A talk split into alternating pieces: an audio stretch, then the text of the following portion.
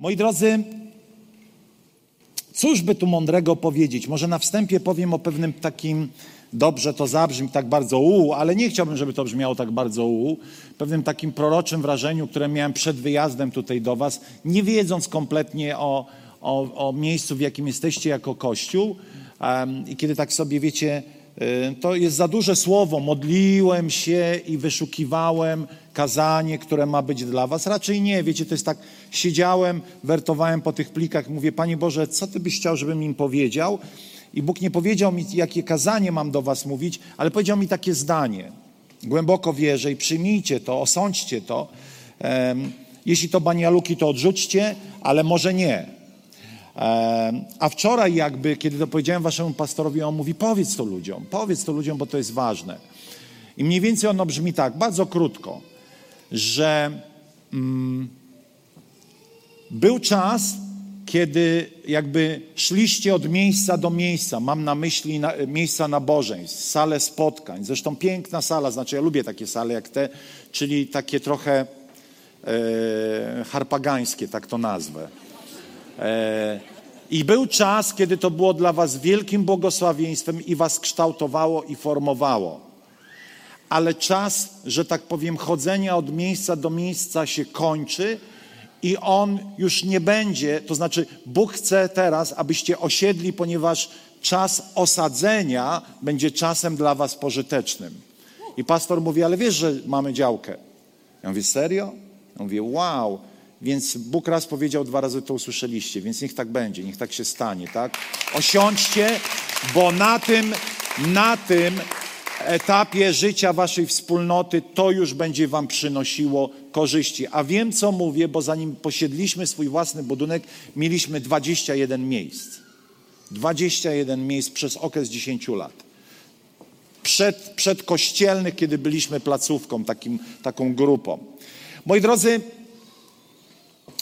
mam yy, na sercu położony taki trochę, początkowo będzie się zaczynać ciężko, ale skończy się dobrze, nic się nie martwcie, yy, ale zacznę od pewnej ilustracji. Mam samochód, który jest bardzo dobrze wyposażony i on ma tam kilka takich rzeczy, które do końca nawet nie wiedziałem na czym polegają i one są włączone. Ja nie za bardzo jakby wiedziałem, że one są włączone. Coś mi się tam migało, coś tam się przełączało, jakaś ikonka samochodu pokazywała się. Ta ikonka samochodu co jakiś czas tam mrugała, jakaś strzałka się pokazywała. Wiecie, tych różnych gadżetów było tak dużo, że nie za bardzo wiedziałem, co jest po co. I pewnego dnia, jadąc, rozmawiając przez telefon w zestawie głośno mówiącym, żeby nie było, nagle mój samochód zahamował. Nagle. Po prostu zahamował i takie, wiecie, wszystko na czerwono. Pomyślałem sobie, Jezus Maria, co się stało? Stoję. Okazało się, że ten samochód ma taki dziwny system, który właśnie chroni mnie przed mną samym, czyli w sytuacjach, kiedy nie zauważę samochodu z boku, on jest w stanie sam zahamować. Czyli dojeżdżałem do skrzyżowania i samochód, który jechał z boku, wymusił pierwszeństwo. I mój samochód zatrzymał się, tak wiecie, tada! A trzy dni temu, cofając spod naszego kościoła, niestety tam zawsze jak się podjeżdża, najlepiej można tylko wjechać przodem, wyjechać tyłem. Wyjeżdżam i słyszę jakieś znowu tin, tin, tin, tin, tin, tin, tin, tin i znowu samochód zahamował. Z tej strony go nie znałem. Okazało się, że ma to samo z tyłu. Ma jeszcze trzecią opcję. Tu nie o to chodzi, nie wiecie, nie chodzi o to, żeby teraz opowiadać o motoryzacji, ale to jest bardzo ważna ilustracja do tego, o czym wam za chwilę powiem. Ma trzecią jeszcze opcję, kiedy jedziesz, to możesz sobie ustawić. Możesz puścić kierownicę w cudzysłowie, chociaż nie wolno jej puszczać, i on będzie utrzymywał cię w linii twojej drogi. Ale kiedy zbyt długo nie trzymasz tej kierownicy, samochód zaczyna się burzyć. I mówi: złap kierownicę z powrotem, złap kierownicę z powrotem, złap kierownicę z powrotem. System ten mniej więcej chroni cię przed tym, żebyś nie, nie zjechał na drugi pas. Dlaczego ja o, o, czym, o tym mówię? Dlatego, że Bóg ma taki system ostrzegawczy dla naszego życia i nazywa to sądem. Wow. Sąd Boży jest rzeczą dobrą. Nie martwcie się, piorun nie spadnie i nie mówię o strzelaniu błyskawicami. Ale raczej mam na myśli to, że Bóg, aby utrzymać nas w kierunku, aby utrzymać nas w błogosławionym miejscu, wysyła do nas sygnały. Sygnały ostrzegawcze. Wysyła te sygnały dlaczego? Dlatego, że ma do tego prawo. Dziękuję za wasz entuzjazm, jest w ogóle porażający. Ja widzę tą atmosferę teraz, grozy. E, wieście mi, u mnie w kościele też na początku było podobnie, dlatego że rozmawianie o sądzie w kościele od razu trąca, że na pewno nas tak tutaj przeczołga dzisiaj pastor, że wpadniemy w jakieś stany depresyjne. Nic z tych rzeczy. Ale Boży Sąd to jest taki system ostrzegawczy, którym, którym, który można porównać do systemu ostrzegawczego, kiedy była katastrofa smoleńska, pamiętam jednych z, ba z bardzo prze przejawiających się e, takich wątków w analizie tej katastrofy było to, że tam był taki system, który co chwilę mówił pull up, pull up, terrain ahead. Czyli jakby można było powiedzieć stery do góry, ponieważ jesteś na kierunku kolizyjnym, na którym jest ziemia. I co chwilę pamiętam, wiecie, obserwowałem te, te wszystkie analizy, te spotkania tych ekspertów um, i, i, ciągle gdzieś tam były te nagrania puszczane i pull up terrain ahead.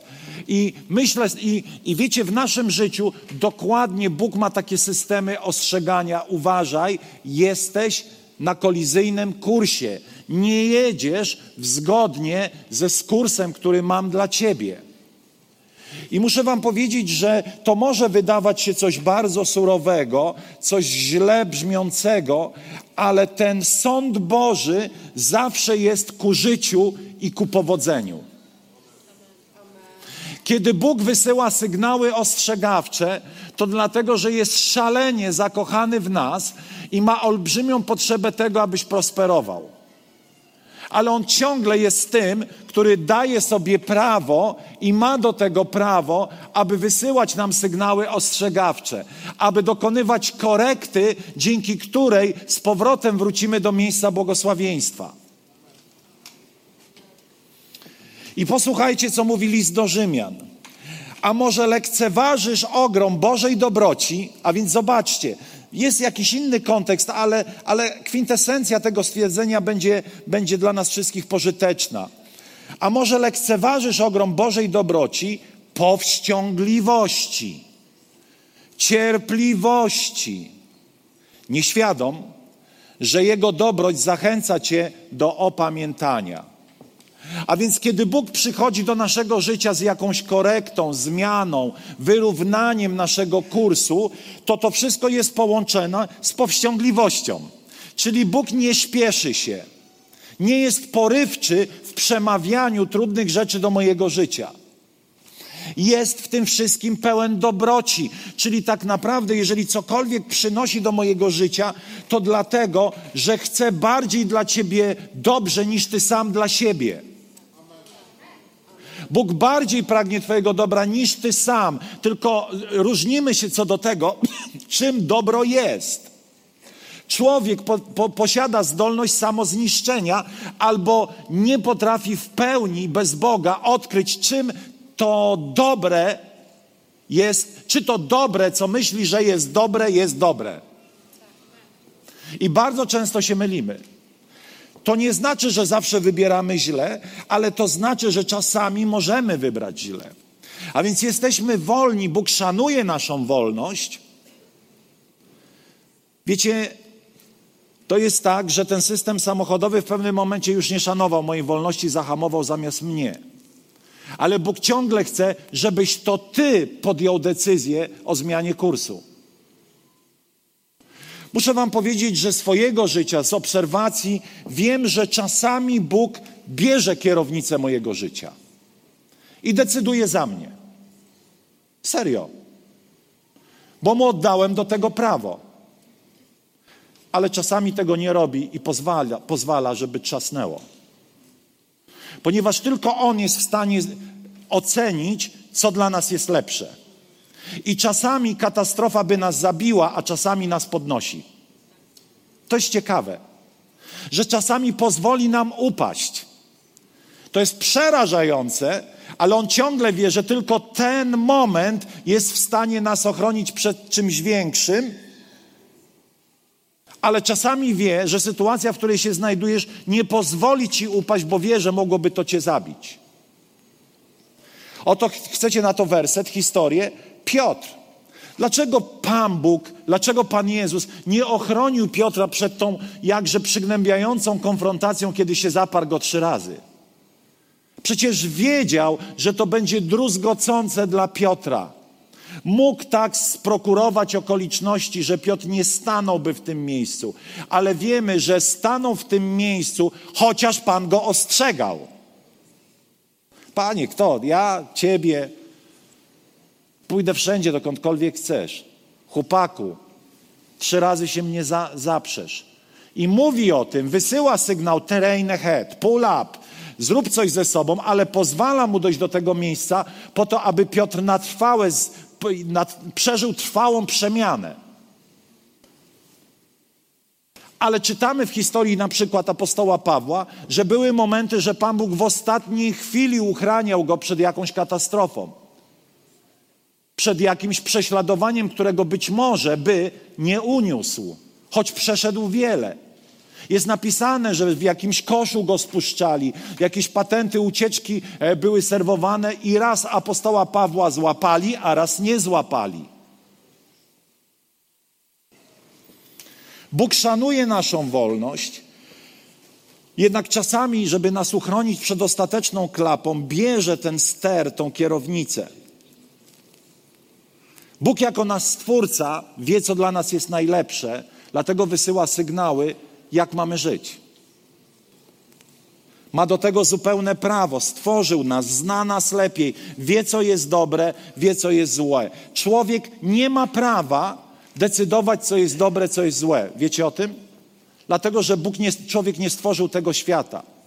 Człowiek potrzebuje oceniać i rozsądzać, ale człowiek nie jest ostateczną instytucją.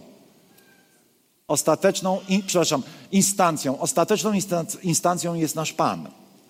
I kiedy mówimy, bądź moim Panem, to także dajemy mu zupełne prawo, żeby to on określał, co jest dla mnie dobre, a co jest dla mnie złe. A więc On przychodzi do naszego życia, ostrzega, osądza to, co robimy, aby pokazać nam prawdę i aby pokazać Ci lepszą drogę. Sposób wyjścia z błędu, grzechu, upadku. Ponieważ celem sądu, powiedziałem to przed chwilą, jest powrót do miejsca szczęścia, powodzenia i harmonii ze Stwórcą i sobą nawzajem. Sobą nawzajem także. Sobą nawzajem także. I On pro, po, prowadzi nas najdoskonalej do zmiany, do zmiany. Zapisałem sobie takie mądre zdanie. Chciałbym, żeby to było moje, ale ono jest tylko częściowo moje. Mówi nam prawdę w miłości. Bóg zawsze mówi nam prawdę w miłości, gdyż prawda bez miłości zabija. Możesz powiedzieć drugiemu człowiekowi prawdę bez miłości i to go zabije. Ale miłość bez prawdy kłamie. Kiedy chcesz kochać, a unikasz prawdy względem na przykład drugiej osoby, to tak naprawdę robisz jej krzywdę. I Pan Bóg używa takiego zapomnianego narzędzia, bardzo skutecznego, które nazywa się pokuta. Znacie takie słowo pokuta, łapka w górę, pokuta? Czymże jest pokuta? To nie jest cztery razy zdrowaś Mario po spotkaniu z Bogiem, albo z pastorem, albo z księdzem. Pokuta to jest zmiana sposobu myślenia, której często towarzyszy głęboki smutek. Czasami w naszym życiu chrześcijańskim trzeba się zasmucić, żeby móc się uśmiechnąć. Boży smutek poprzedza zawsze radość. Boży smutek zawsze prowadzi do radości. Słuchajcie, to jest niesamowite, że kiedy zrobiłeś coś złego, zaliczyłeś spektakularną skuchę, to dobrze, że, się, że jest nam przykro. To dobrze, że jest nam smutno. To dobrze, że mamy jakąś autorefleksję. Wiecie, problemem współczesnego, współczesnej cywilizacji jest brak autorefleksji. Jakieś, jakieś przemyśleń na swój temat.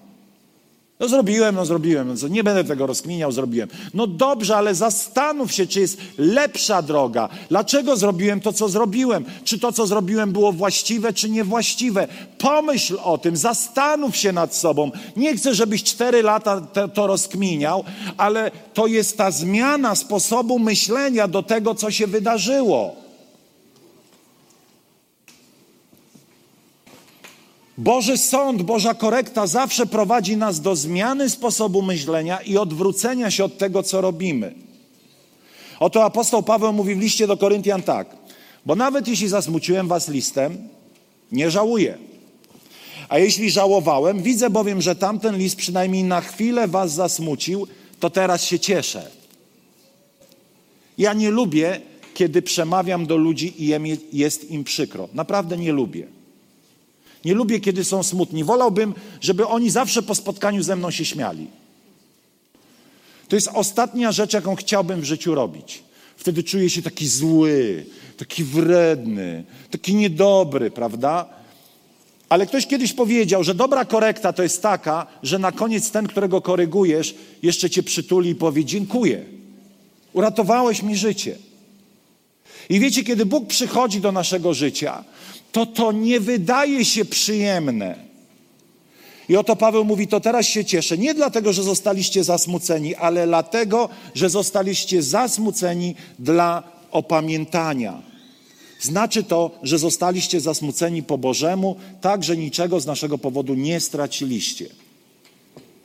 Tutaj mała gwiazdka w tej promocji dzisiejszej jest taka, że to nie jest kazanie jakieś napominające, bo to w ogóle nie w tym kierunku idzie. Chcę Wam tylko powiedzieć, że Bóg otwiera nowy sezon i potrzebujemy w tym nowym sezonie skorygować kurs z ostatniego roku.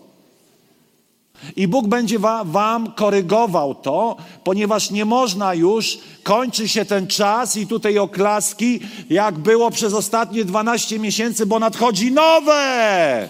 Amen. I trzeba dać, odkryć Bogu, pokazać Mu, w jakim kierunku iść i nie brnąć dalej, żeby nie utrwalić nawyku z ostatnich 12 miesięcy. O tym jest dzisiejsza ta mowa. Tak jak dzisiaj było powiedziane, nie siedź, jeśli oglądasz nas online, to chcę Ci powiedzieć, przestań siedzieć online i przyjdź do kościoła. To jest słowo od Pana. To jest słowo od Pana. Wiesz dlaczego? Dlatego, że jeżeli możesz przyjść, a jesteś online, to ludzie przed telewizorami umierają w swoich domach. To nie jest wizja kościoła w piżamie i w kapciach. W Ameryce to jest poważne zjawisko pokowidowe. Oby nas Pan zachował.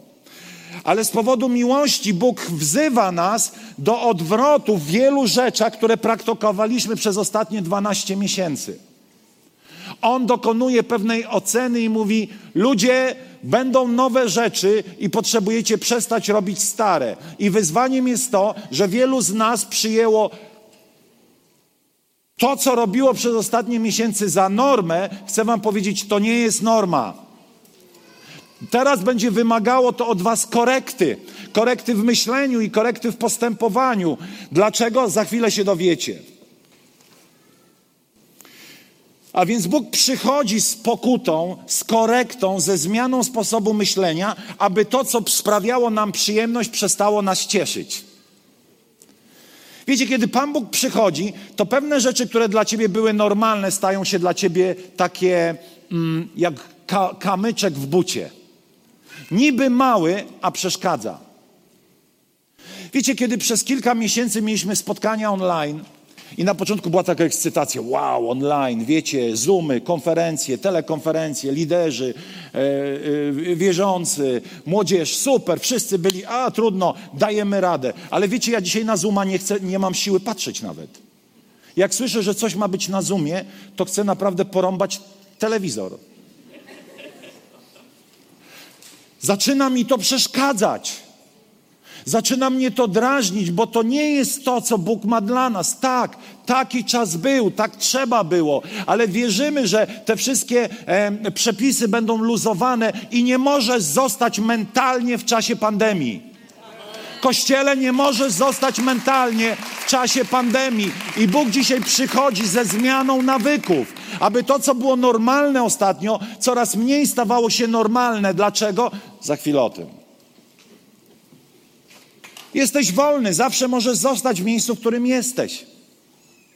Wiecie, ten czas nie sprzyjał dla wielu a, duchowemu wzrostowi. Ja jestem typowym sangwinikiem. Ja potrzebuję towarzystwa, żeby żyć. Ja z towarzystwa czerpię swoją energię w ogóle życiową. Jeśli nie ma ludzi, a, a taki czas był, to mo, część mojej duszy umiera. Ja odzyskuję życie, kiedy jestem między ludźmi. Ale wielu ludzi mogło wejść w taki tryb samotności. I potrzebujesz dzisiaj siły i zmiany myślenia, aby z tego trybu samotności wrócić do życia wspólnoty. Abyś nie obumarł, abyś nie został kolejne miesiące tam na zewnątrz. Musisz zmienić myślenie o tym, co dzisiaj robisz. Kiedy tylko warunki prawne, sanitarne pozwolą, musisz być gotowy, aby wejść w nowy tryb.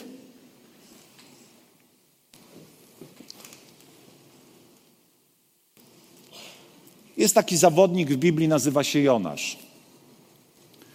To jest facet, którego Pan Bóg musiał skorygować ale ja nie za bardzo chcę mówić jakby o jego korekcie, tylko o tym, jak on zareagował na korektę. I to jest taka druga część tego kazania. Pierwsza to jest taka, że musimy zmienić sposób myślenia o tym, co przed nami.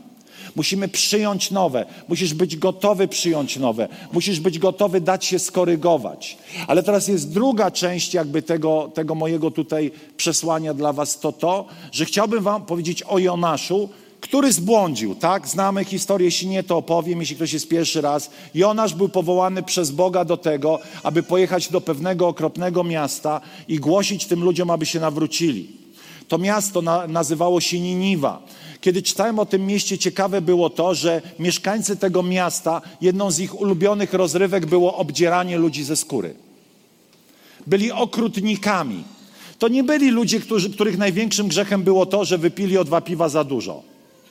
To nie byli ludzie, których największym grzechem była jakaś rozwiązłość seksualna. To byli oprawcy, dewianci, mordercy. Ludzie, wiecie, oni wzbudzali lęk w tamtej cywilizacji. Barbarzyńcy to byli przy nich aniołowie.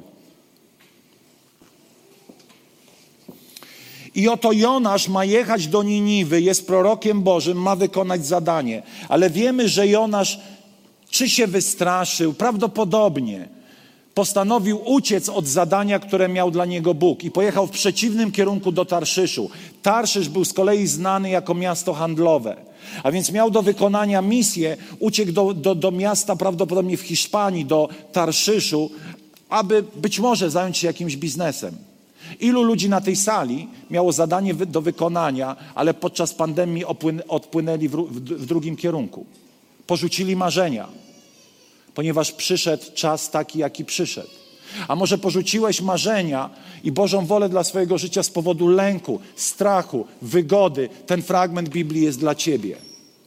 I oto Jonasz, wiemy, że ucieka, oto jest sztorm, E, właściciele statku, w którym Jonasz ucieka, zaczynają się pytać o co chodzi, czy ktoś może jest na statku, kto zgrzeszył i teraz Pan Bóg dokonuje jakiegoś sądu. A Pan Bóg co robił? Tak, dokonywał sądu, którego zadaniem było skorygowanie postępowania Jonasza.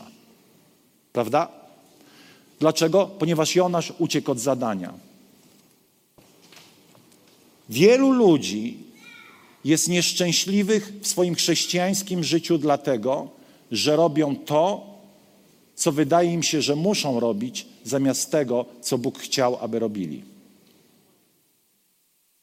Wielu ludzi w ogóle żyje robiąc rzeczy, których nie lubi, zamiast zadać sobie trud, aby zacząć robić w życiu to, co kochają. są zniechęceni, rozczarowani, dlatego że po prostu myślą, że tak trzeba. Nigdy nie zawalczyli o swoje, nigdy nie zawalczyli o swoje marzenie, które mogło pochodzić od samego Pana. Nigdy nie zawalczyli o wolę Bożą dla swojego życia. Uwikłali się w różne ciężary codzienności, zamiast zacząć marzyć o tym, co Bóg miał dla nich. Trochę jak Jonasz. Jonasz uciekł i oni mówią ci, um, ludzie na statku mówią, proszę Państwa, tu jest ktoś chyba, kto nam problemy e, ściągnął. Myśl numer dwa. W tym świecie nie jesteś od tego, aby ściągać na ludzi problemy, ale aby być błogosławieństwem. Kiedy wrócisz do miejsca, posłuchajcie tego, kiedy wrócisz do miejsca przeznaczenia, jakie Bóg ma dla ciebie, nie tylko ty będziesz szczęśliwy, ale ludzie wokół ciebie. Ale to jest dobre. Teraz to wymyśliłem. Serio. A więc kiedy wracasz do Bożego przeznaczenia, stajesz się także błogosławieństwem dla innych, bo sam jesteś błogosławiony, bo sam odżyłeś, bo sam znalazłeś się w miejscu, do którego zostałeś przeznaczony, do którego zostałeś jakby przeznaczony, do, do, za, za, zasadzony w tym miejscu. I Jonasz, i, i, i nagle odkrywają, że Jonasz ucieka od Boga, i wyrzucają go z tego statku. W tym, e, podczas tego, kiedy wyrzucono go do wody, nagle przychodzi wielka ryba i zjada Jonasza. Oczywiście ktoś może powiedzieć ze sceptyków, gdzie wielka ryba Jonasza? Czy wiecie, że w nowożytnej historii był, był przypadek, kiedy wielka ryba zjadła faceta i ten facet przeżył? To jest udokumentowane, poszukajcie sobie w internecie. Wszystko jest możliwe. I zobaczcie, Jonasz, mając świadomość swojej skuchy, zaczyna wołać do Boga. I mówi tak: Uwięziony we wnętrznościach ryby, Jonasz modlił się do Pana swego Boga, powiedział: Wołałem do Pana w mym nieszczęściu i odpowiedział mi. Z łona świata zmarłych go wzywałem i wysłuchał mojego głosu. Cisnął mną w, głęb, w głębie, w serce morza, nurt mnie porwał. Przewaliły się nade mną wszystkie Twoje bałwany i fale. Pomyślałem, Wyrzucono mnie sprzed Twoich oczu. Czy spojrzę jeszcze kiedyś na Twój święty przybytek? Otoczyła mnie morza toń, podeszła do gardła, okrążyły mnie, okrążyła mnie głębia. Zielsko oplatło moją głowę. Jaka Biblia jest czasami taka e, pociesznie e, szczegółowa. Nie? Zielsko, Biblia, słowo od Boga, zielsko owinęło moją głowę. Cudowne. Stąpiłem do podstaw gór, zatrząsły się za mną rygle ziemi na zawsze. I teraz słuchajcie. Lecz wyciągnąłeś mnie z przepaści mojej. Życie, Panie Boże mój. Gdy chodziła ze mnie już dusza, zwróciłem się do Pana i moja modlitwa dotarła do Ciebie, do świętego przybudku. I teraz wyznawcy marnych bóstw porzucają swego łaskawcę, ale ja z wdzięcznością złożę Ci ofiarę. Wówczas Pan polecił rybie uwolnić Jonasza i ta zwróciła, zawróciła na brzeg. Egoistę, kombinatora, osobę, która nie chciała zgodzić się z wolą Bożą, Bóg okazuje jej co? Łaskę. Łaskę. Jonasz jest wdzięczny temu, że Bóg okazuje mu łaskę. Osądził go, żeby okazać mu łaskę, żeby zawrócić go z kursu, na który wszedł, lekceważąc wszystkie Boże zalecenia. Bóg jest niesamowity. Słuchajcie, jeśli wiele nie zapamiętacie, to zapamiętajcie to, to, że jak bardzo byś się pogubił, to Bóg ciągle się o ciebie upomina. Jak bardzo pogubiłeś się przez ostatni czas ze względu na tą całą zawieruchę, Bóg upomina się, aby w sposób wręcz gorszący dla otoczenia okazać ci dobroć. Bo Boża łaska jest gorsząca. Bo Boża łaska wykracza poza nasze zrozumienie tego, czym jest dobro i miłosierdzie. Wiecie skąd to wiem? Dlatego, że Jonasz został zawrócony i Jonasz w całej tej historii nie był najgorszy. Najgorsi byli ci, do których ten Jonasz musiał pójść. I Jonasz, zawracając z tego kursu, idzie do tych zdeprawowanych, zdemoralizowanych mieszkańców Niniwy. I teraz posłuchajcie, na czym polega problem całej tej historii. Problem całej tej historii polega na tym, czego my musimy się wystrzegać, bo kiedy przychodzi skucha do naszego życia, upadasz, pomyłka, to oczekujesz Bożej łaski. Tak jest z Tobą? Jest tak? To jest dobre, nie wstydźcie się, tak ma być. Mamy oczekiwać tego, że Bóg wyciągnie nas z naszych tarapetów i Bóg zawsze nas wyciąga z tarapatów. I wiecie, Jonasz, kiedy został wyciągnięty z tarapatów, mówi: Aleluja, Bóg taki jest dobry dla mnie. Wiecie, jaki jest problem tej historii? Że Jonasz oczekiwał łaski Bożej, gorszącej łaski Bożej dla niego, ale nie był w stanie przyjąć łaski Bożej i zanieść dla gorszych od siebie. Entuzjastycznie Kościół reaguje, kiedy, kiedy Bóg okazuje mi łaskę, ale mam problem, kiedy okazuje tą łaskę Tobie, bo uważam, że Ty na nią nie zasłużyłeś. Krzyczymy Aleluja, kiedy Bóg dla nas jest łaskawy, ale kiedy Bóg w tym samym czasie błogosławi kogoś, podnosi go, błogosławi go finansowo, choć po ludzku nam się wydaje, że on na to nie zasługuje, zaczyna człowiek mieć problem. Jego? Serio? Naprawdę? Ma na to, na co zasłużył. I ja jeszcze bym mu dołożył. Przychodzimy do Boga prosząc, aby oceniał nasze serce. Wiecie, że jest taka dziwność, że kiedy my źle robimy, to mówimy: Boże, ale Ty znałeś moje serce. Ty widziałeś, że ja tego nie chciałem. Zrobiłem to, ale nie chciałem. A kiedy patrzymy na innych ludzi, to dajemy sobie prawo oceniania ich motywacji i wiemy, dlaczego oni to zrobili. Rozumiecie różnicę? Jeszcze raz. Względem nas chcemy, aby Bóg oceniał nasze serce, ale względem innych ludzi chcemy, aby Bóg oceniał ich czyny. Zapominając, że Bóg widzi więcej. Zapominając, że niestety człowiek jest tak dziwną istotą i słabą, że z premedytacją jest w stanie robić rzeczy, których nie chce. I kiedy to robi, wie, że tego nie powinien robić, a i tak to robi. Bo nie ma w nim jakiejś siły, która mogłaby go podnieść z tego, co on robi. On to robi z pełną premedytacją tego, że za godzinę będzie mu z tym źle, ale to robi. Bo to nie jest takie proste. I my wiemy, że to jest nie jest takie proste. Wiemy, że jest w nas napięcie pomiędzy starą, grzeszną naturą, a nowym stworzeniem. I kiedy upadamy, cieszymy się jak ten Jonasz, że Bóg nas nie osądził. Ale Bóg mówi, ale teraz ty zanieś to innym. To, czego doświadczyłeś ode mnie, zanieś to innym. I tu posłużę się pewną, pewną ilustracją. Gdybyś dostał milion złotych i jest czas ofiary jak dzisiaj – Ile byś na ofiarę dał? Tylko bez ściemniania. Czy 50 zł jest dużo? Przecież to byłby żart. Oczywiście ja uwielbiam te wszystkie teksty pastorze, gdybym wygrał w Totolotka, wiesz jaką dziesięcinę bym dał? A ja mówię, chłopaku, jak teraz nie dajesz, to tym da, bardziej byś wtedy nie dał. Wygrałbyś 16 milionów, milion 600, wiesz, że to jest pieniędzy? Żyła by ci na czole wyszła, gdybyś miał to dać. Co ja chcę powiedzieć? Że jeśli doświadczyłeś dużo łaski, to możesz tylko dużo łaski dawać. Nie możesz dać mniej. Jeśli dostałeś dużo, dużo musisz dawać dalej. I Jonasz przychodzi do Niniwy, odmawia miłosiernego sądu dla Niniwy. On raczej pragnie, wiecie, burzy, piorunów i bomby atomowej, która spali to miasto. Mieszkańcy Niniwy uwierzyli tak dogłębnie, że nawet zwierzęta miały post. Mieszkańcy Niniwy tak głęboko pokutowali, że król wszystkiemu, co żywe, nakazał nawrócenie. Nakazał pokutę.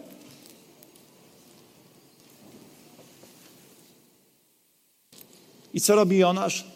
Jonasz jest zagniewany. No jak to?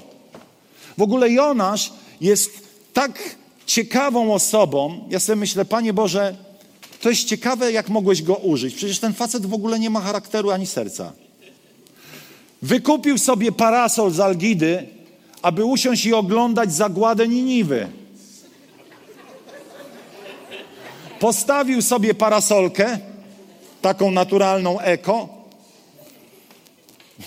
Pracowałem w branży lodowej, więc stąd mi ten pomysł. Chcecie o lodach porozmawiać, to wam powiem. I roz, rozbił sobie tą parasolkę, która mu uschła i nie miał problemu i nie był zainteresowanym tym, co się działo z Niniwą, tylko tym, co się stało z parasolką, która nawet nie była jego. Jak mogłeś? Przecież ja usiadłem obserwować, co tam się wydarzy. Będzie piorun z nieba, czy nie będzie piorunu z nieba? Cenimy Bożą łaskę dla siebie, ale tak jak dużo jej otrzymaliśmy, przychodzi moment, w którym Kościół musi okazywać łaskę innym ludziom. Co to znaczy okazywać łaskę innym ludziom? Pochylać się nad ich upadkami i przynosić odnowienie. Nie przynosić swojego sądu. Jak jeden klaszczy, wszyscy, wszyscy niech zaklaszczą, bo to jest naprawdę dobre. Naprawdę, dziękuję Wam. Ale łaska Boża, której doświadczyłeś, możesz jedno tylko z nią zrobić: zanieść ją dalej.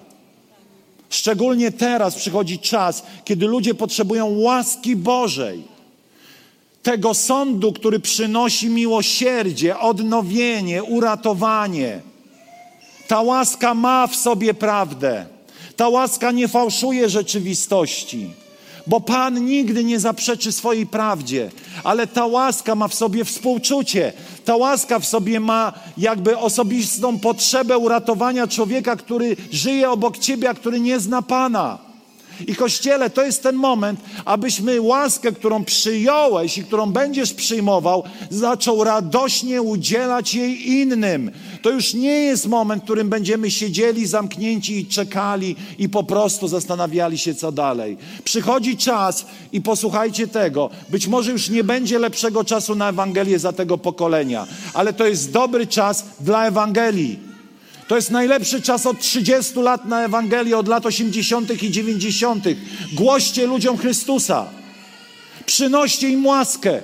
Cieszcie się, kiedy powstają. Cieszcie się, kiedy Bóg zaczyna ich błogosławić.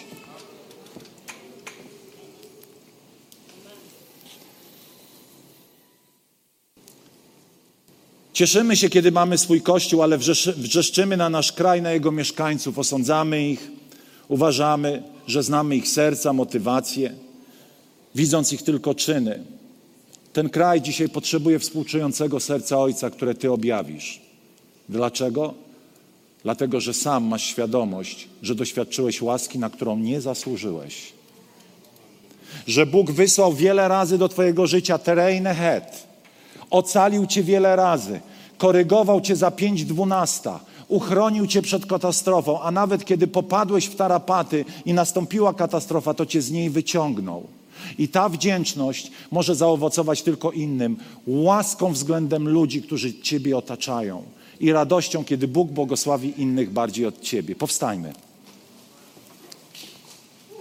Powstajmy.